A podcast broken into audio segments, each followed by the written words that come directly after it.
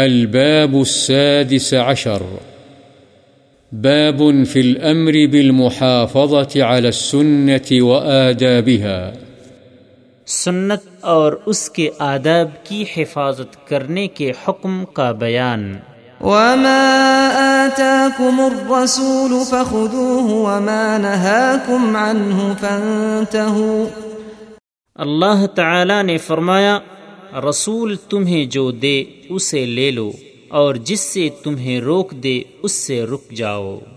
وما ينطق عن الهوى إن هو إلا وحي يوحى اور فرمایا وہ پیغمبر اپنی خواہش سے نہیں بولتا، وہ تو وحی ہی ہے جو اس کی طرف نازل کی جاتی ہے۔ قل إن كنتم تحبون الله فاتبعوني يحببكم الله ويغفر لكم ذنوبكم اور اللہ تعالی نے فرمایا اے پیغمبر ان سے کہہ دیں اگر تم اللہ سے محبت رکھتے ہو تو پس تم میری پیروی کرو، اللہ تمہیں اپنا محبوب بنا لے گا اور تمہارے گناہ بخش دے گا۔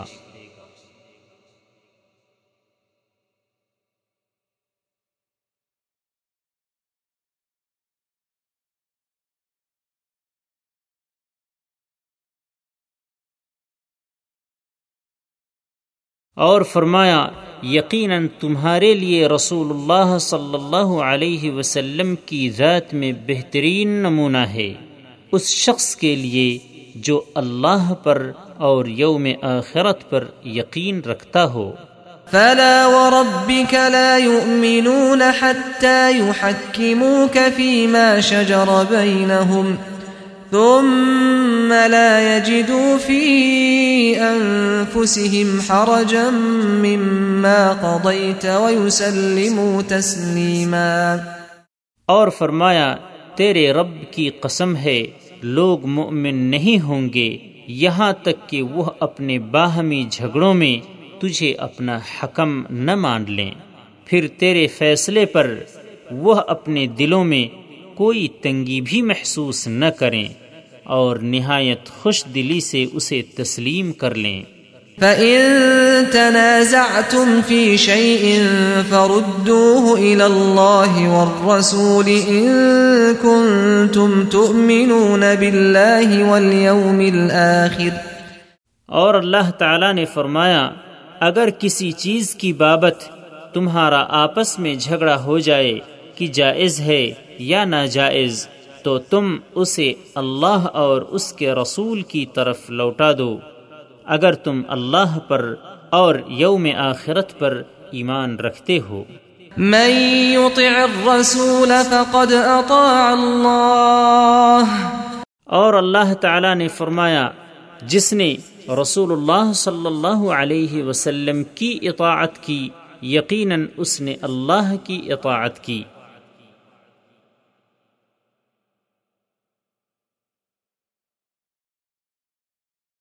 اور اللہ تعالی نے فرمایا یقیناً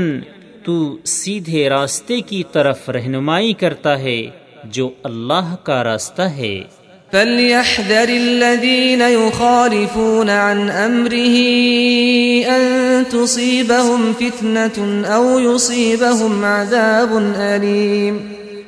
اور اللہ تعالی نے فرمایا رسول کے حکم کی مخالفت کرنے والوں کو اس امر سے ڈرنا چاہیے کہ وہ کسی آزمائش سے دوچار نہ ہو جائیں یا انہیں کوئی دردناک عذاب نہ آ پہنچے۔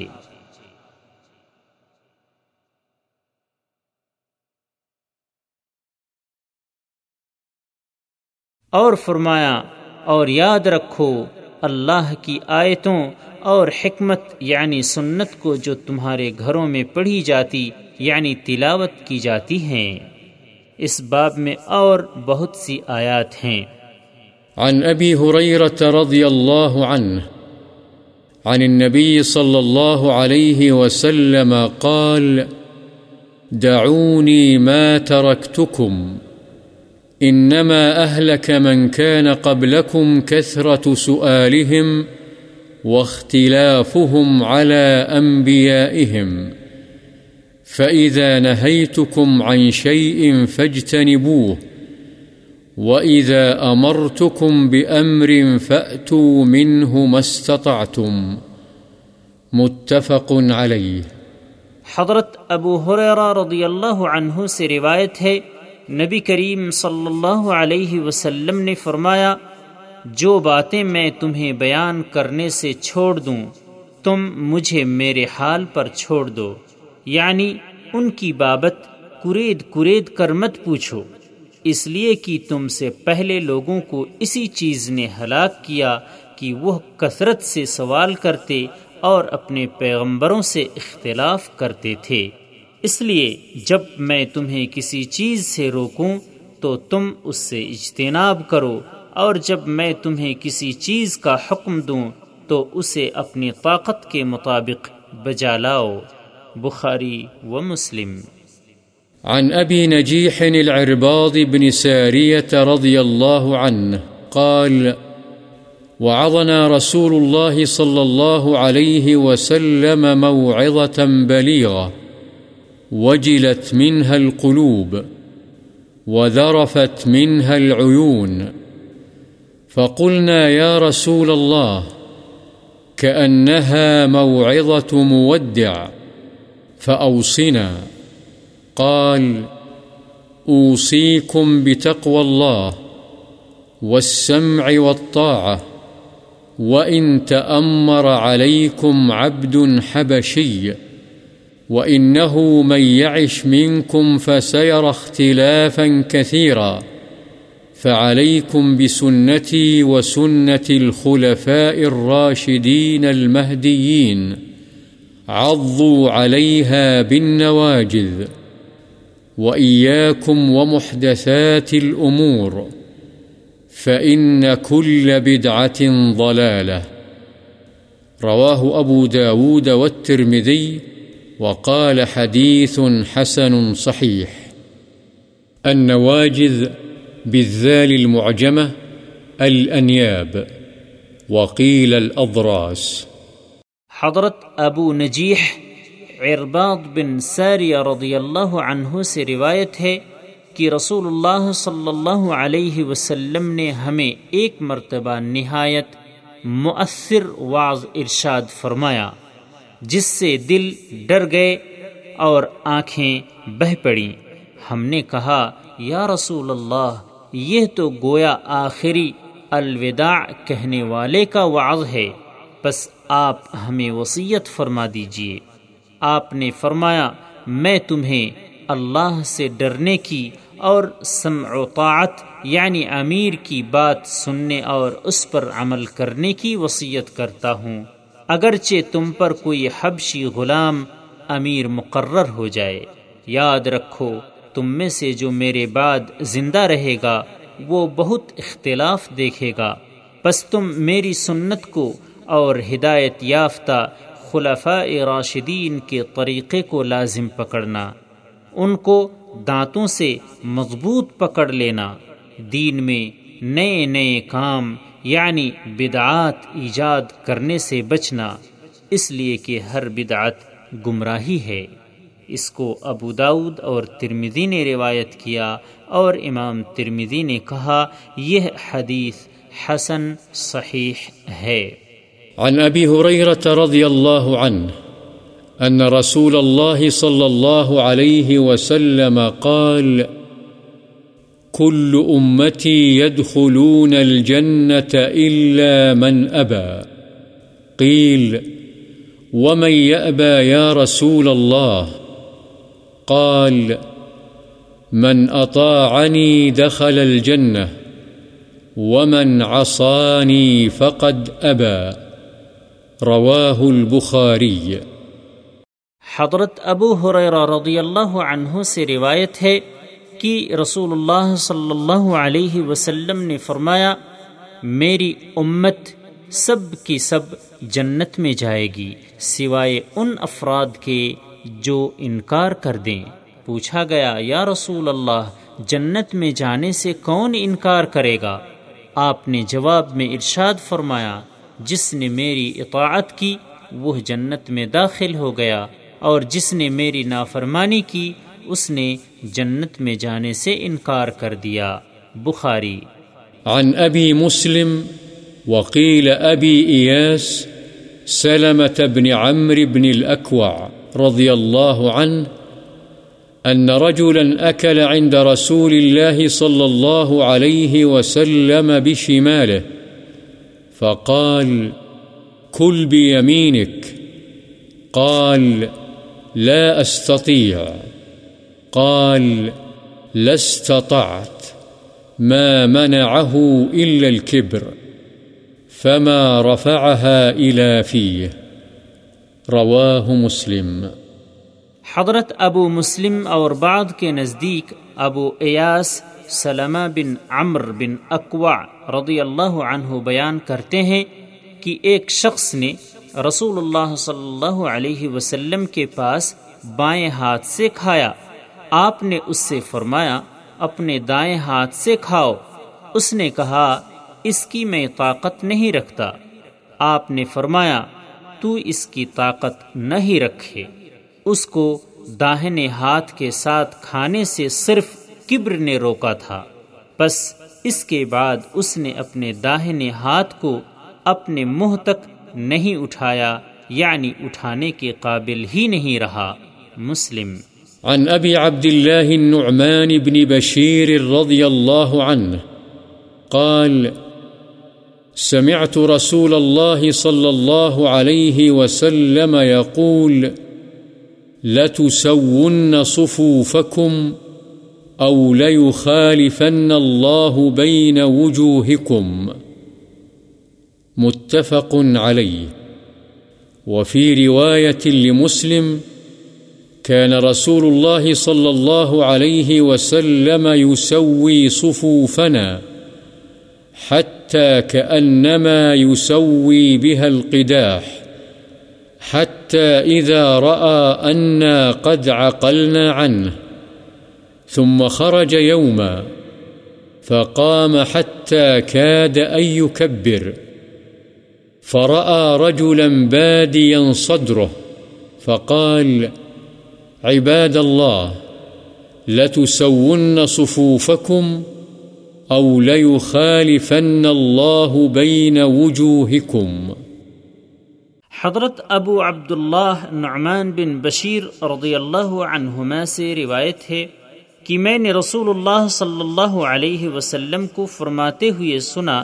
تم اپنی صفیں ضرور سیدھی اور درست کر لو، ورنہ اللہ تعالی تمہارے درمیان مخالفت پیدا فرما دے گا۔ بخاری و مسلم۔ اور مسلم کی ایک اور روایت میں ہے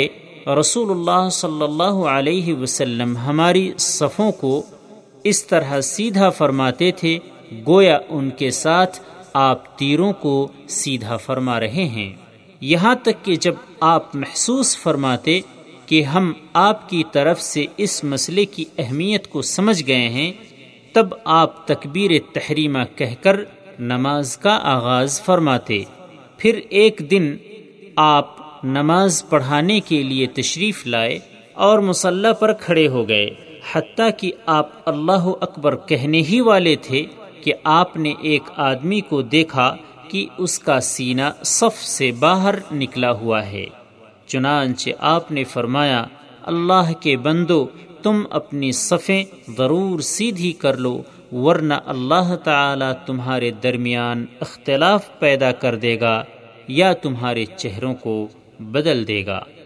عن ابی موسیٰ رضی اللہ عنہ قال احترق بیت بالمدینة على اہلہ من اللیل فلما حدث رسول اللہ صلی اللہ علیہ وسلم بشأنهم قال ان هذه النار عدو لكم فإذا نمتم فأطفئوها عنكم، متفق علیہ۔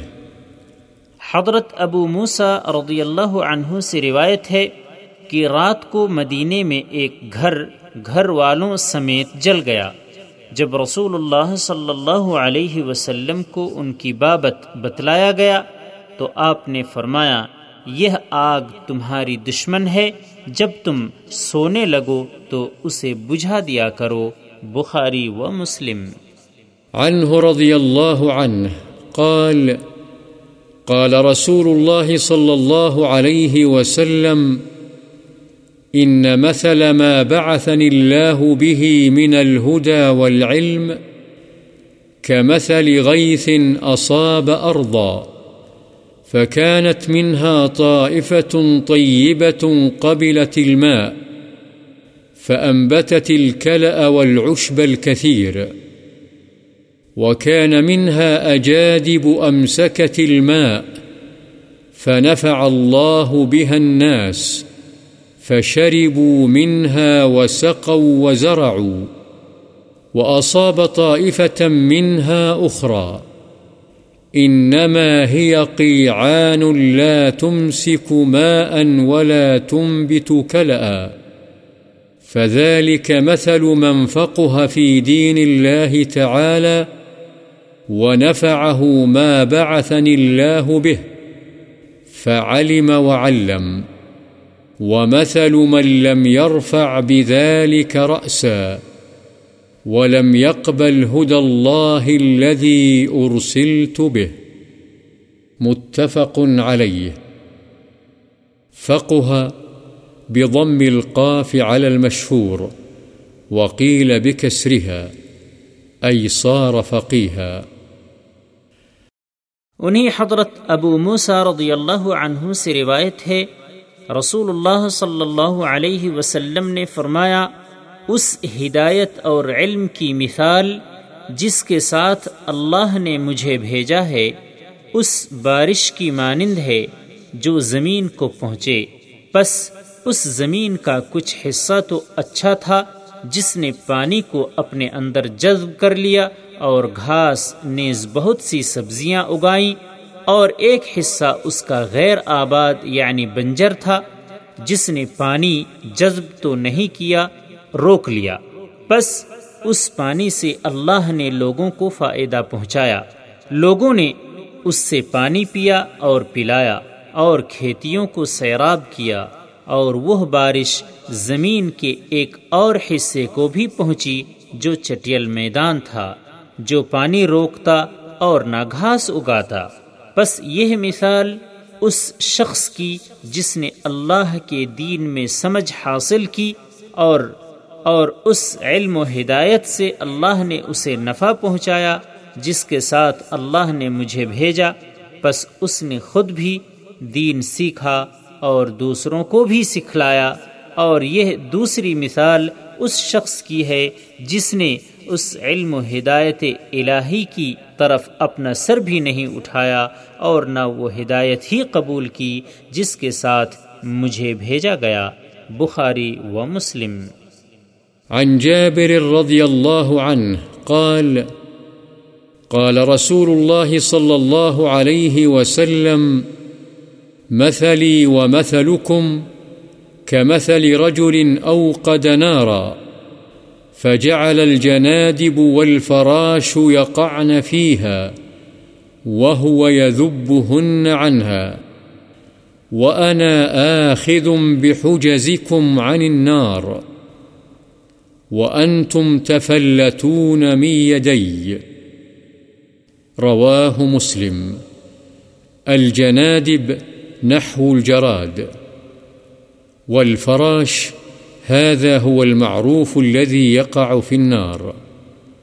والحجز جمع حجزة وهي معقد الإزار والسراويل۔ حضرت جابر رضی اللہ عنہ سے روایت ہے، رسول اللہ صلی اللہ علیہ وسلم نے فرمایا، میری اور تمہاری مثال اس آدمی کی طرح ہے جس نے آگ جلائی تو پتنگے اور پروانے اس میں گرنے لگے اور وہ ان کو اس آگ سے دور ہٹاتا رہے، میں بھی تمہاری کمروں سے پکڑ پکڑ کر تمہیں جہنم کی آگ سے بچا رہا ہوں، لیکن تم میرے ہاتھوں سے چھوٹے جاتے اور نار جہنم میں گرتے جاتے ہو۔ مسلم۔ عنہ رضی اللہ عنہ أن رسول الله صلى الله عليه وسلم أمر بلعق الأصابع والصحفة وقال: إنكم لا تدرون في أيها البركة. رواه مسلم. وفي رواية له: إذا وقعت لقمة أحدكم فليأخذها فليمط ما كان بها من أذى وليأكلها ولا يدعها للشيطان، ولا يمسح يده بالمنديل حتى يلعق أصابعه، فإنه لا يدري في أي طعامه البركة. وفي رواية له: إن الشيطان يحضر أحدكم عند كل شيء من شأنه حتى يحضره عند طعامه، فإذا سقطت من أحدكم اللقمة فليمط ما كان بها من أذى فليأكلها ولا يدعها للشيطان. انہی حضرت جابر رضی اللہ عنہ سے روایت ہے، رسول اللہ صلی اللہ علیہ وسلم نے کھانے کے بعد انگلیاں اور پیالہ چاٹ لینے کا حکم دیا اور فرمایا، تم نہیں جانتے کہ ان میں سے کس میں برکت ہے۔ اس کو مسلم نے روایت کیا، اور مسلم ہی کی ایک اور روایت میں ہے، فرمایا، جب تم میں سے کسی کا لقمہ ہاتھ سے زمین پر گر جائے تو اس کو چاہیے کہ اسے پکڑ لے، یعنی زمین سے اٹھا لے، اور اس میں لگی ہوئی گندگی یعنی مٹی وغیرہ کو صاف کر کے کھا لے، اور اسے شیطان کے لیے نہ چھوڑے، اور اپنے ہاتھ رومال، تولیے، کپڑے وغیرہ کے ساتھ نہ پونچھے،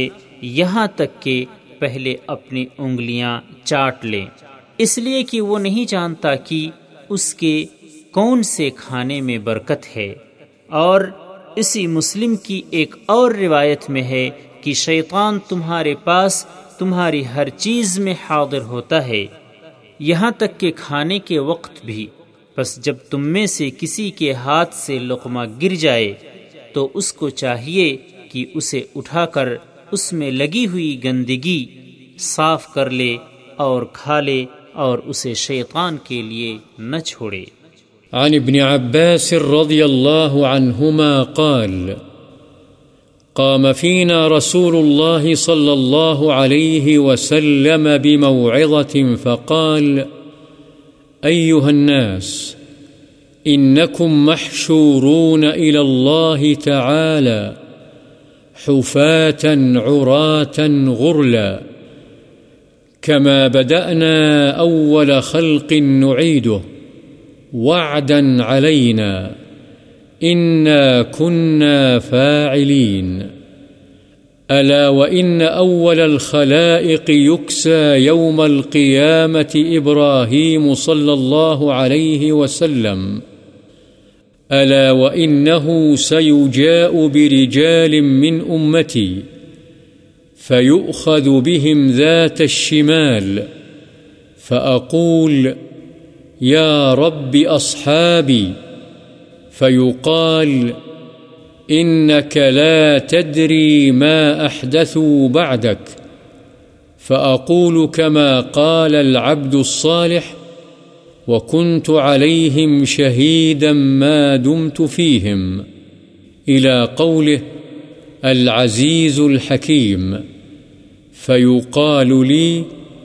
إنهم لم يزالوا مرتدين على أعقابهم منذ فارقتهم.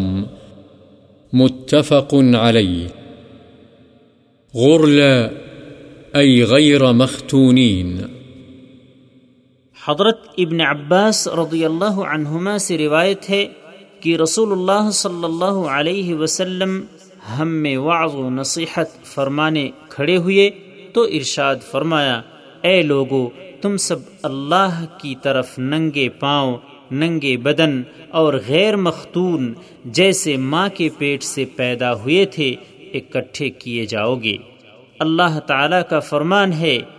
جس طرح ہم نے تمہیں پہلی مرتبہ پیدا کیا ہم اسے دوبارہ لوٹائیں گے، یہ ہمارا وعدہ ہے، ہم یقیناً پورا کرنے والے ہیں۔ سنو، قیامت والے دن سب سے پہلے جسے لباس پہنایا جائے گا ابراہیم علیہ السلام ہوں گے۔ اور سنو، اس روز میری امت کے کچھ لوگ لائے جائیں گے، انہیں بائیں طرف پکڑ لیا جائے گا، میں کہوں گا اے میرے رب یہ تو میرے ساتھی ہیں، چنانچہ آپ کو کہا جائے گا اے پیغمبر تجھے نہیں معلوم انہوں نے تیرے بعد دین میں کیا کیا نئی چیزیں ایجاد کی تھیں۔ یہ سن کر میں کہوں گا جس طرح عبد صالح یعنی حضرت عیسیٰ علیہ السلام نے کہا کہ میں ان پر گواہ رہا جب تک ان کے اندر موجود رہا، بس مجھ سے کہا جائے گا یہ لوگ اپنی ایڑیوں پر دین اسلام سے پھر گئے تھے جب سے تو ان سے جدا ہو گیا تھا۔ بخاری و مسلم۔ عن ابی سعید عبد اللہ بن مغفل رضی اللہ عنہ قال